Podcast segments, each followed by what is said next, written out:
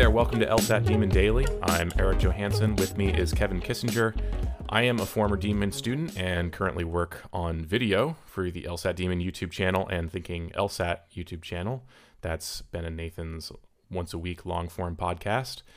Kevin is a live TA and does some behind the scenes work for the Demon site. How's it going, Kevin? Good. How are you doing?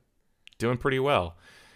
So, if you've listened to the show, you of course, know of our feelings about the uh, law school scholarship game in general, and have also likely heard Ben and Nathan mention the phenomenon of conditional scholarships that law schools give out. Wanted to take a an episode to have a conversation about conditional scholarships more generally. Um, maybe Kevin, you can fill us in on what conditional scholarships are. Yeah, conditional scholarships are in a general sense, uh, a scholarship offered by a law school on a specific condition, such as maintaining a specific grade point average or maintaining a specific rank in your class. So, for example, a law school could say, Here, you get a $30,000 a year scholarship, but you have to have a 3.8 GPA at the end of your 1L year to keep that scholarship. Um, so, if you get a 379 uh, after your 1L year, you lose that scholarship because you didn't meet the merit based requirement set by the law school.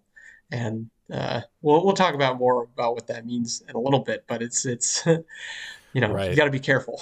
yeah, I, I think there is likely an underappreciation of what a risky thing it is to enter into a conditional scholarship because you know anybody going into law school of course wants to believe well i'm going to work super hard and be at the top of my class, so I'm not going to lose this.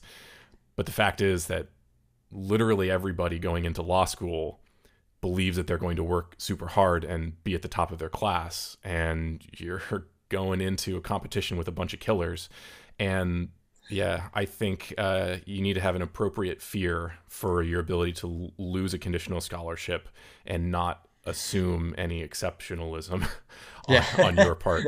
Um, so that's early. That's just basically the the ground truth advice is avoid conditional scholarships if you can. Yes. Um, Kevin, where would you go to find out more about conditional scholarships at the schools that you're considering? Uh, well, we have, um, you go to the 509 reports. They have a lot of detailed information that breaks down uh, how many scholarships they offer, how many people lose their scholarship at the end of the year, um, the attrition rates, stuff like that. There's also lawtransparency.com, if I'm correct. Mm-hmm. And they, under their conditional scholarships tab, they have pretty uh, neat sort of graph and uh, table format where they show the um, conditional scholarship numbers from the past few years. Yeah, that's lawschooltransparency.com, uh, which I would recommend anyone who's considering applying to law school to check out. And we can leave a link to that in the show notes for this episode. Uh, I will give a shout out to the LSAT Demon Scholarship Estimator, which you can find at lsatdemon.com slash scholarships. I will use a school that's local to me as an example. Uh, UC Hastings. If I go to the scholarship estimator and do a search for Hastings, right there in line is a link to the PDF of their 509 report. And if I open that up and scroll down to page three, there's a section on conditional scholarships for the year 2020 and 2021. And it will show the, uh, for each of the three years of students, the total number of students who entered within a conditional scholarship and the number of those students who had their conditional scholarship reduced or eliminated and then yeah, going back to the law school transparency page that you mentioned, it shows an interesting trend. Um, yeah. Oh, which oh, yeah. is generally a decline in the both the the total number of conditional scholarships offered and also the percentage of conditional scholarships revoked uh, over the last decade or so, and that's um, yeah, maybe you can talk about what you're seeing there. Yeah, so it's it's a bit of a gradual decline, uh, which is slightly surprising, mostly because law schools try to get as much money as they can from each of their matriculants. But uh, the most notable drop in uh, conditional scholarships actually came in 2019 2020 uh, due to the coronavirus pandemic, most likely. Uh, I mean, we could speculate all we want why that dropped, but there are um, a couple different factors, such as um, going remote and people um, having to do pass fail uh, for their grades. So it's harder to figure out um, where you fall in the, the grade curve, or people just dropping out of law school in general. Maybe a lot of people with these conditional scholarships couldn't afford it or had to go back home uh, to help their families for whatever reason. So, I mean, you can spec, like I said, you can speculate all you want, but there just is a noticeable drop in uh, 2019. I think what do they have here? Um, yeah, I was going to say uh, to put these numbers in concrete terms. Uh, before 2019, you were looking at the last several years of conditional scholarships offered. About a, a quarter, maybe slightly over 25% of those scholarships were revoked year over year. In 2019, that dropped to only 9.6% of students with conditional scholarships losing those scholarships. Uh, and I, like, like, you to... said, I, I would attribute that mostly to the fact that with remote learning came a shift on a lot of schools' parts to pass fail grading, which mm-hmm. would throw up the GPA basis for their revoking conditional scholarships. yeah, I'd like to think it's out of the goodness of their hearts, but probably not. Yeah. now, one thing that Law School Transparency on this very useful page does not have is the most recent year's numbers. And it was interesting to me to figure out whether this downturn was going to last as we emerged from the worst of the pandemic and schools came back online for in person learning, or whether we would see an uptick back towards the pre-pandemic numbers. Uh, and I think it's not surprising uh, to show that this latest ABA reports numbers uh, do in fact show that conditional scholarships are kind of re- returning to their pre-pandemic phase.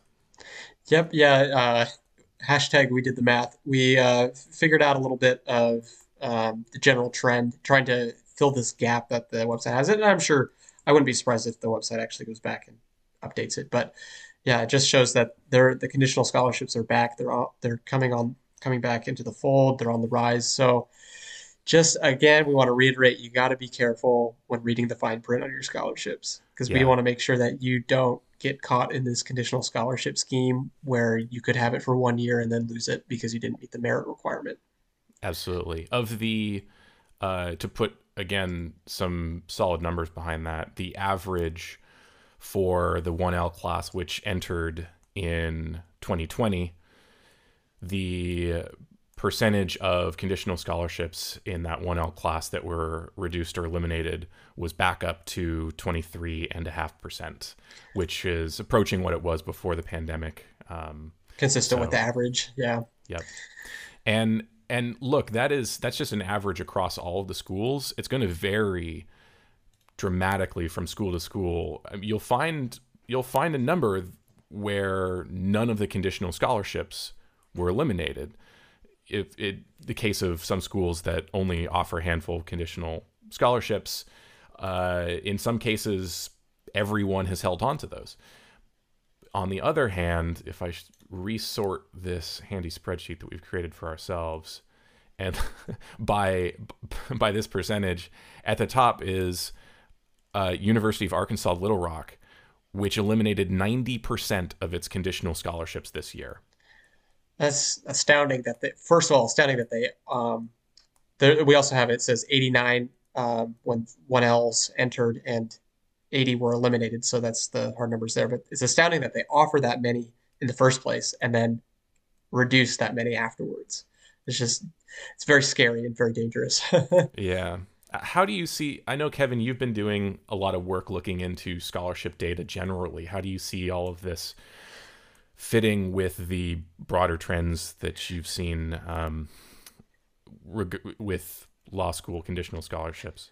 Yeah, so in general, the 509 reports are indicating that scholarships are up and that might just be because enrollment is up too.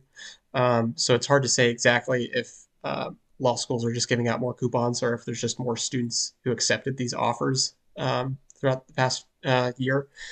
Um, so it's very possible that these conditional scholarships are just there's more students, therefore there's more scholarships that are conditional, or if it's just uh, they're offering more scholar- conditional scholarships in general, regardless of the enrollment uptick. So, um, regardless, you know, regardless of how you look at it, there are more con- conditional scholarships being offered, and there are more students at these schools who are getting scholarships. So it wouldn't be too far of a stretch to say that there are some students who are getting conditional scholarships more than in previous years. Yeah. Why do you think schools give out these conditional scholarships? Well, it's I mean, if I if I got an email from a law school saying, "Hey, congratulations, you get a thirty thousand dollars scholarship to some place," for some students who aren't super aware of um, you know the law school game, they might think, "Oh my gosh, that's that's amazing! I'm getting thirty thousand dollars to go to school. That's that's fantastic." And then they don't read the fine print and realize, "Oh, I could lose it after my first year." It's just a part of a bigger part of the scammership uh, law school scholarships game, and uh, law schools are trying to get as much money as they can out of everybody. And if if um, law schools are able to, you know, offer all these scholarships and just take them away, you're already committed to this law school for a year. You got uh, for first year paid for a little bit, and then are you going to ride the whole thing through all the way for your second and third years? It's tough to say. Yeah, um, I mean that's really a case of that. That last point you made is really a case of the sunk cost. You know, I, I think there are a lot of external factors that are going to push you to complete what you started, right? You know, um, yeah. If you get through your first year of school with some amount of scholarship and then have that revoked, it it's human nature to think, well, I can't turn back now. I've already I've already committed this much time and energy into law school why don't I just see it through? And you're not the only one who's going to be telling yourself that. You're probably going to have friends and family and classmates and people at the school telling you the same thing.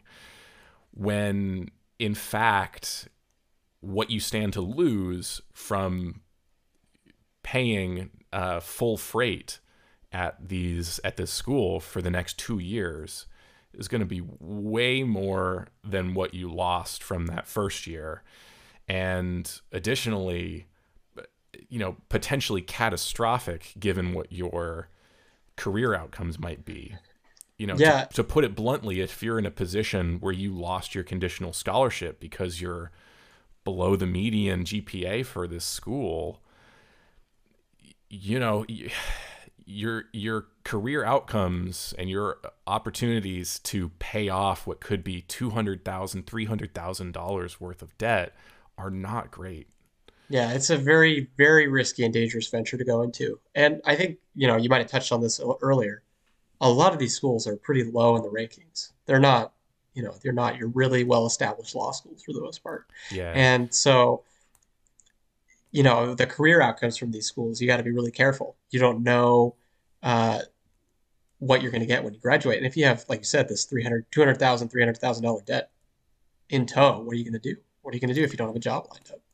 Yeah, so it, it is true that, um, as you mentioned, I think the highest ranked school, at least a, as this past year, that offered conditional scholarships was uh, BYU at around 30. And then, but they really aren't super common until you get down in the 50s and 60s. You don't see top ranked schools giving conditional scholarships. They're mostly the domain of the lower ranked schools. And I believe it's just over 40% of all schools that, that offer them. I, I did want to mention also on the topic of why these conditional scholarships exist.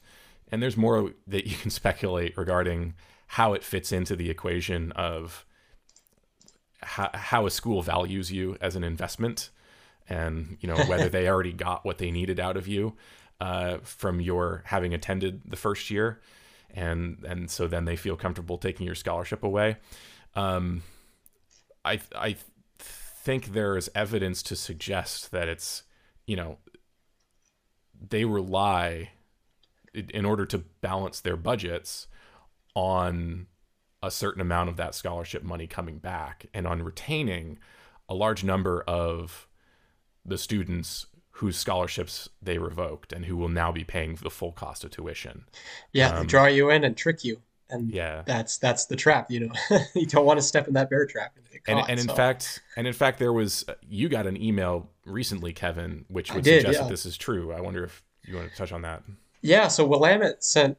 I, I get a bunch of unsolicited emails because, like a lot of listeners, I'm applying to law school in the near future. So, um, a lot. I got an email from Willamette that was talking about how they're getting rid of uh, conditional scholarships in their entirety. And so it says, for example, in, in their press release that they give out, they are going to terminate conditional scholarships for future admitted students. Um, all College of Law awards going forward will be renewable on the basis of academic good standing. And they talk about how um, they're going to replace these conditional scholarships with durable awards, such as those that are renewable as long as a student maintains academic good standing which I think they kind of mentioned earlier at the, at the top of the mm-hmm. press release. But um, they say that this will go into effect uh, immediately uh, for all incoming students who are admitted and join the class of 2025. So, yeah, interesting. I, I think the key point here in this press release is a statement from the College of Law dean Brian Gallini, where he says the conditional scholarship system has been an important part of our budgetary model in the past. That's um, that's a scary sentence. well, I, I you know I think it makes sense. And look, we don't have with the 509 reports data that's granular enough to be able to say whether the people who lose their scholarships are then leaving school. But I think it's clear that the schools, um, for the reasons that we laid out earlier, can expect plenty of these students whose scholarships get revoked to stick around and pay full cost. And the closest thing that I've come up with for confirming that is to look at both attrition as in relation to these conditional scholarship numbers.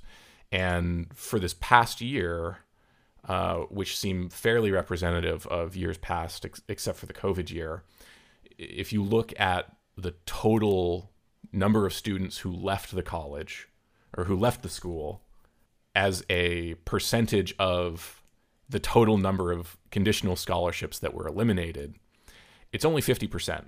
So at most, 50% of the students who lost their scholarships would have left as a result of it. So that's all just extra money in the school's pocket. Yeah, that's that's a very generous um, figure under in understanding that conditional scholarship um, estimation. So it's it's you know again as we said earlier, you just have to be careful when accepting a scholarship. And again, we yeah. we always say don't pay for law school. A lot of these conditional scholarships are partial scholarships that don't cover all of tuition. So you shouldn't be accepting it in the first place and going to a different school. Mm-hmm. Um, yeah, well said. I think that's a good place to wrap it up. Uh, final final advice. We'll reiterate: be extremely careful with these conditional scholarships. As a rule of thumb, don't accept one. If you do accept one, only do so uh, with the commitment to leave school if you lose that scholarship. And do your research by checking out the school's 509 reports, which you can find at lsatdemon.com slash scholarships. Kevin, thanks so much for joining me. This was a great conversation. If yep. you have anything uh, to share about this, if you have your own experience with conditional scholarships, be sure to email daily at lsatdemon.com. Do the same if you just want to ask us a question or share some LSAT or law school admissions news. Thanks for listening.